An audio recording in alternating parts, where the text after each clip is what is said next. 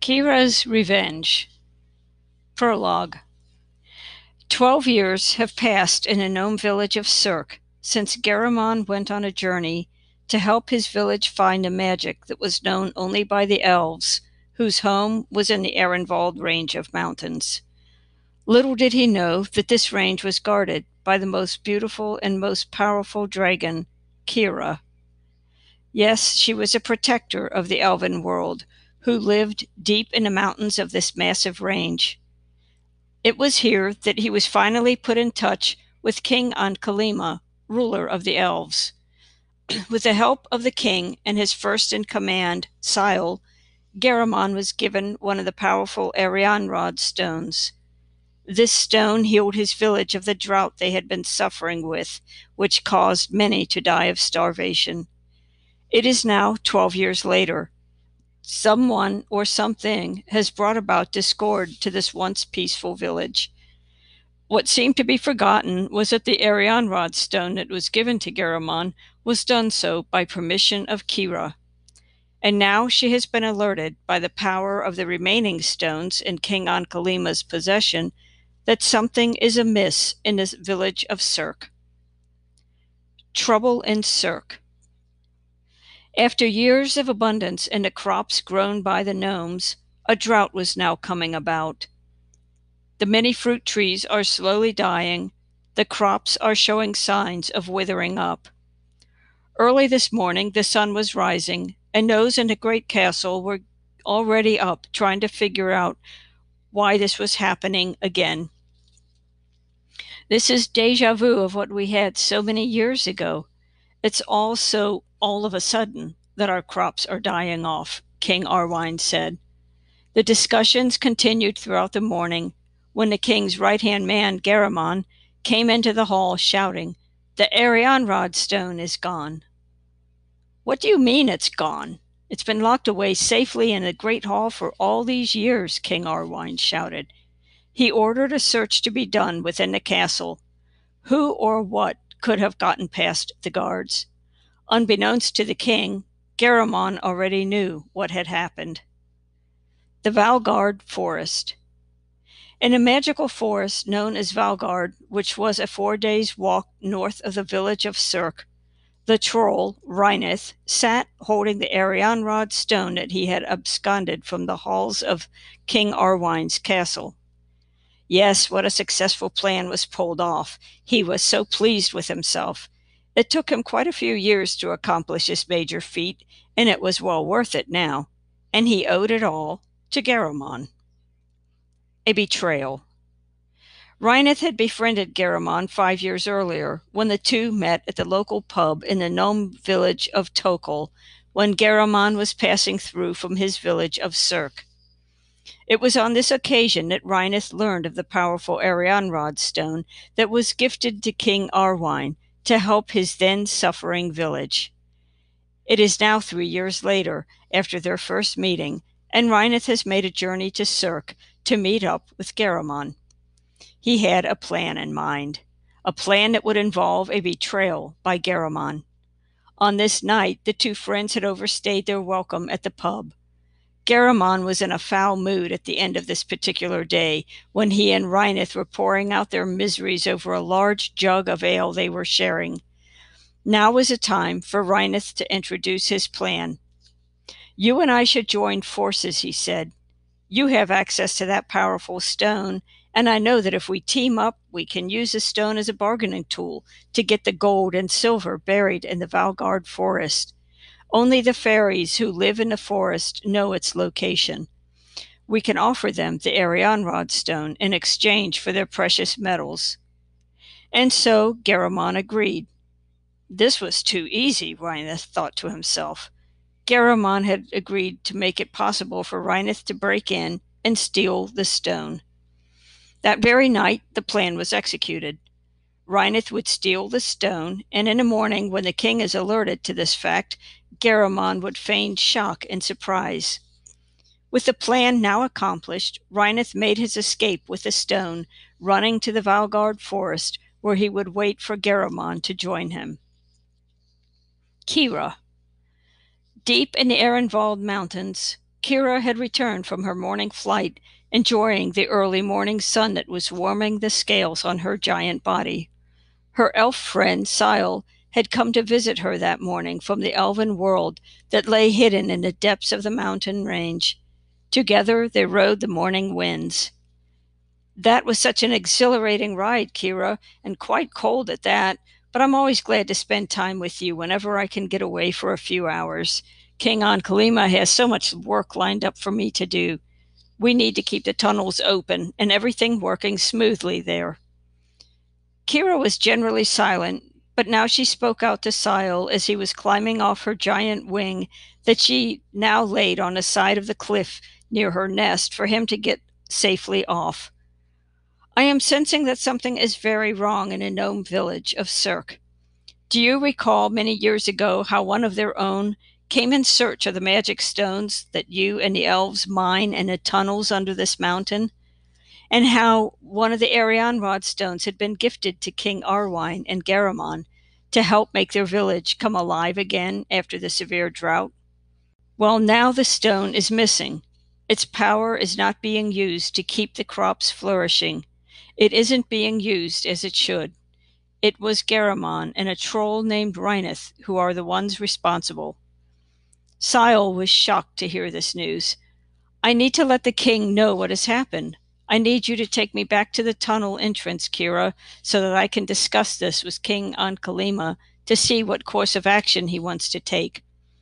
So rather than spending a few more hours with Kirra here at her dwelling, he climbed back up onto her giant wing and then onto her back, and once settled in, Kirra flew him to the entrance of the tunnel that leads to his world. The elven world responds. This is outrageous news. After all these years and now this? King An-Kalima was furious. Deep in the tunnels it ran for miles through the Ehrenwald Mountains, Sile and the other elves who were gathered around the massive table in a large hall all agreed to go to the village of Cirque and try to find out exactly what came down that caused the stone to go missing, and then to try to find Garamon and Rhineth. I think it would do well for only Sile to go. He knows the village, its people, and its king. He then spoke directly to Sile. Have Kirra take you to Cirque. Between the two of you, you should be able to get to the bottom of this breach of power, this theft. It is paramount that the stone is found. Sile left the hall and packed a few belongings and then headed back up through the long tunnel systems to the top of the mountain where Kirra had been waiting patiently for him. We need to go to Cirque, Kirra. With that, Sile climbed on Kirra's back and settled in as she flew up once again into the clouds that surrounded the mountain tops. Deep in the Valgard forest, it took Garamon several hours to reach the Valgard forest. He was bogged down with the guilt of betraying King Arwine and the other gnomes of the village. He was talking to himself as he was running deeper into the forest. I need to find Rhineth. I have made a foolish decision to let him take the stone. But what is done is done. And now I just need to find a fairy queen, Ariel. She will help me get the stone back from Rhineth. Night became morning of the next day, and still he saw no sign neither of Rhineth nor Ariel. Now it was he, Garamon, who was feeling betrayed. He realized that he had been played. He searched and searched for Rhineth. Darkness was once again setting in. Where are you, Rhineth? He stopped. It was getting hard to see now in this dense darkness. He heard the sound of rustling leaves and branches snapping. Rhineth, he called out. There was a swirl of wind. Was it wind? There was a fluttering sound. A dim light shone through the darkness. Then he saw the source. It was Ariel, the fairy queen of the Valgard forest. Other small orbs of light appeared and encircled him. He was somewhat unnerved, yet relieved. Over the many years between the races, there was never any known animosity between the fairy world and the gnomes. They each respected the other and seldom had any contact over many spans of years. What brings you to the forest, Garamond? Ariel asked. Don't look so shocked that I know your name. Word has reached us already of the betrayal and treachery in the stealing of the Erianrod stone. We have our sources of information.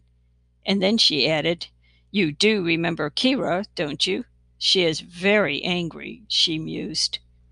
The mention of Kirra's name rattled Garamon, and he was visibly shaken. He started to defend himself.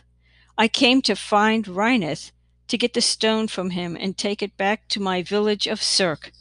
You've got to know that I was at a low point in my life the day he and I conspired to steal the stone. I only want to make it right now. He and I were to meet here in the forest once he got the stone from the halls of the castle of King Arwine. But now I have no idea where he could be. This is a large, deep forest. I need your help to find him and a stone. Ariel remained silent, which made Garamon even more unsettled. All at once, those many lights that had been surrounding him vanished, leaving him alone with Ariel. What is going on? Where did they all go? I need your help, please. But now even Ariel disappeared, leaving Garamon alone in this enchanted forest. He was so exhausted from this encounter and from his search for Rhineth he lay down on the forest floor on soft leaves that lay scattered, and he slept. Kirra arrives at the Valgard forest. With Sile on her back, Kirra rode the winds once again. We will go to where we will find the stone. After we get it back, we will return to Cirque, Kirra said. The sun was rising now as she approached the Valgard forest, knowing that she would find Garamon there and yes, even Rhineth. There is a large clearing there, Kirra, just on the outskirts of the forest. Go down there, and I will get off and start to search for the traitors, Sile said. I know precisely where they are. They are quite far apart, and Rhineth still has a stone, Kirra said. She told Sile to head north to look for Garamon, and that she would take care of Rhineth. Sile didn't like the tone she used when she said that she would take care of Rhineth. There was something sinister in the way it was said. But he knew there was nothing more he could say to dissuade her from any harsh treatment or anything worse she was planning for Rhineth. Banish a thought, he told himself. Return here with Garamon when you find him, she added. He took his few belongings he had brought with him and headed north to look for Garamon as he kept thinking of what Kirra might do to Rhineth. He was on foot, searching and calling out for Garamon, when he noticed a glow of light. He knew it was Ariel, as they had met in the past to exchange goods between the two races. She appeared to him now and told him of Garamon's change of heart, how he had come to look for Rhineth in order to get the stone and return it to his village of Cirque. He regrets that he had any involvement in the taking of the stone. He is a short distance from here. I will take you to him. You two should work together to find Rhineth, although I know Kirra will see to him, she thought silently. Sile followed Ariel to where Garamon was located. Yes, I am so very sorry for that rash decision regarding the stone. I just wasn't thinking of the repercussions of all of this. Rhineth said he would wait for me, meet me here in the Valgard forest, but I've had no luck in finding him. I just want to get the stone and return it to King Arwine, Garamon said. Between Kirra and Ariel, there will be hell to pay for Rhineth, Sile informed him. Then she said, Let's get back to the clearing before it gets much darker. Kirra's response. The sun was already on its way down to go below the horizon. Rhineth was hiding under huge patches of ground moss and holding tight to the Erianrod stone and there it was, a huge shadow over his hideout. Kirra, he thought to himself. Like most, he had only heard of the dragon from the elven mountains of Ehrenwald. He dared to peek up at the skies from where he was hiding, and yes, this was indeed the dragon. He panicked. My worst nightmare. There is no escape. Surrender yourself and the stone that you have with you, roared Kirra from overhead. She breathed a long breath of fire his way, causing the moss to burn to cinders. He ran as fast as he could, only to find that now he was surrounded by the glowing lights. Fairies? I don't stand a chance. Not only was he trapped by the fairies, but now the stone was getting red hot in the deep pocket of his jacket where he had concealed it. Ariel appeared and shouted out to him, You have nowhere to run, Rhinoth. Give me the stone. Now. Rhinoth was only too happy to give it to her. He tore his jacket off and threw it towards her. She drew close to retrieve it, all the while Kirra was watching. Bring the stone over this way, she said to Ariel. Once a jacket was put close to where Kirra hovered, she scooped the jacket up with the tip of her giant wing and laid it on her back. Ariel and the accompanying fairies disappeared, leaving Rhinoth alone with Kirra. Please don't kill me, was all Rhinoth could think. There they are, Sile shouted out to Garamon as they approached Kirra and Rhinoth. Sile quickly assessed the situation and saw that Kirra already had the stone in her possession. Kirra, what will happen next? What are your plans for the thief? Sile asked. Kirra remained silent for what seemed forever. No one moved. There was only a deafening silence. Finally, she spoke to Garamon. I realize that you had a change of heart, Garamon, that you were coming to the forest to get back the stone that both you and Rhinoth conspired to steal. As for you, Rhinoth, she stopped and was silent once again. Minutes passed. What is she going to do to me? Rhinoth thought frantically. All of you climb up on my back. We are going back to the Ehrenwald Mountains. This will be your punishment, Rhinoth. You will work in the tunnels with the elves in the mining of the stones for one year of very hard labor. As for you, Garamon, I will let you take charge once again of the stone, and I will return you to your village of Cirque after we drop Sile and Rhinoth off to the tunnels. The three climbed up on Kirra's back with Garamon taking possession of the stone to keep it safe in hand. With the stone now safely secured, the journey back to the Ehrenwald Mountains began. Hold on tight. Here we go, Kirra said as she rose up into the skies above.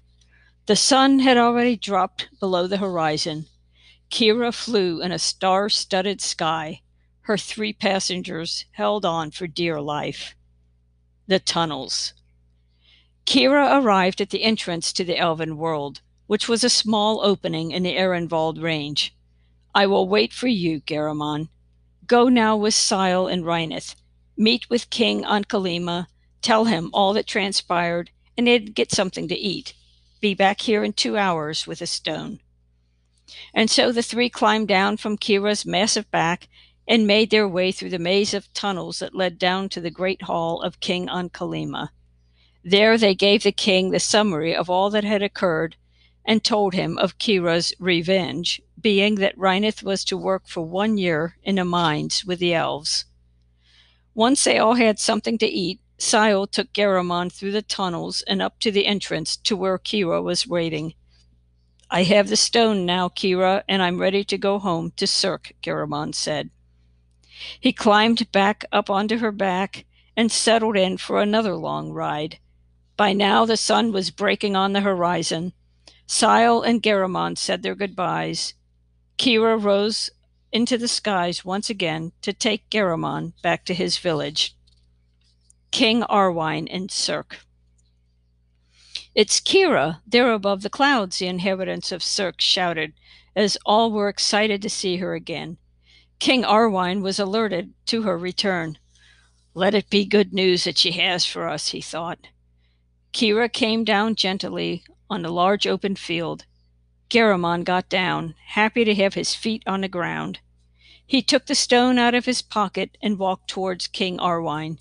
He handed the stone over, saying, I am so sorry for all the chaos I have caused with this plot I had gotten involved in to take the stone.